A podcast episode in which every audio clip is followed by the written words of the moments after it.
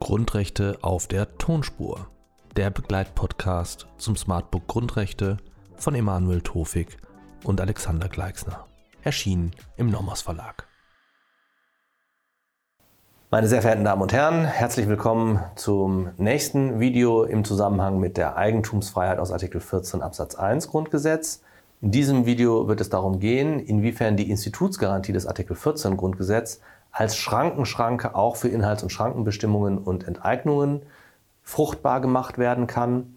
Äh, und hier geht es insbesondere um die Entscheidung des Bundesverfassungsgerichts in der Sache Hamburgisches Deichordnungsgesetz. Worum ging es beim Hamburgischen Deichordnungsgesetz? Um den Deichbau zu ermöglichen, wurde Eigentum am und auf den Deichen durch ein Landesgesetz in öffentliches Eigentum umgewandelt. Dabei handelte es sich um eine Fläche von rund 500 Hektar, wovon etwa 212 Hektar privaten Berechtigten gehörten. Die Beschwerdeführer waren Grundstückseigentümer. Was waren nun die wesentlichen Aussagen der Entscheidung des Bundesverfassungsgerichts? Zuallererst hat es für den Gesetzgeber eine Grenze gezogen. Ich zitiere wörtlich. Die Garantie des Eigentums als Rechtseinrichtung dient der Sicherung dieses Grundrechts, also des Grundrechts aus Artikel 14. Das Grundrecht des Einzelnen setzt das Rechtsinstitut Eigentum voraus. Es wäre nicht wirksam gewährleistet, wenn der Gesetzgeber an die Stelle des Privateigentums etwas setzen könnte, was den Namen Eigentum nicht mehr verdient.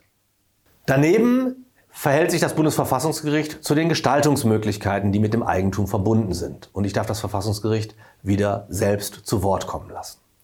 Inhalt und Funktion des Eigentums sind dabei der Anpassung an die gesellschaftlichen und wirtschaftlichen Verhältnisse fähig und bedürftig. Es ist Sache des Gesetzgebers, Inhalt und Schranken des Eigentums unter Beachtung der grundlegenden verfassungsrechtlichen Wertentscheidungen zu bestimmen. Die Institutsgarantie verbietet jedoch, dass solche Sachbereiche der Privatrechtsordnung entzogen werden, die zum elementaren Bestand grundrechtlich geschützter Betätigung im vermögensrechtlichen Bereich gehören und damit der durch das Grundrecht geschützte Freiheitsbereich aufgehoben oder wesentlich geschmälert wird. Ein solcher Sachverhalt liegt in dem hier maßgeblichen Bereich des Hochwasserschutzes jedoch nicht vor. Kein Eingriff in Artikel 14 Grundgesetz darf sich über die Institutsgarantie hinwegsetzen. Das bedeutet insbesondere, dass es einen Grundbestand an Normen geben muss, dass ein Grundbestand an Normen gesichert sein muss, der Rechtspositionen vermittelt, die dann in ihrer Gesamtschau den Namen Eigentum auch verdienen.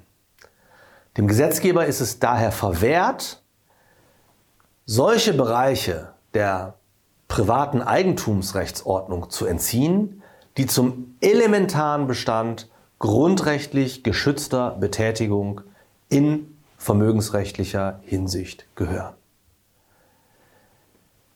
Ein den, in diesen elementaren Bestand wird etwa dann eingegriffen, wenn die Wesensmerkmale des Eigentums nicht mehr gewahrt werden, nicht mehr gewährleistet sind.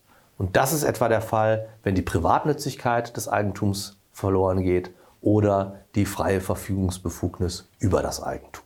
Was ist die Relevanz der Entscheidung? Zunächst einmal wird die Institutsgarantie zur letzten Grenze für ansonsten gerechtfertigte Inhalts- und Schrankenbestimmungen und Enteignungen erhoben. Kein Eingriff in Artikel 14 Grundgesetz darf sich über diese Institutsgarantie hinwegsetzen. Damit wirkt die Institutsgarantie letztlich als weitere Schrankenschranke für Inhalts- und Schrankenbestimmungen und Enteignungen.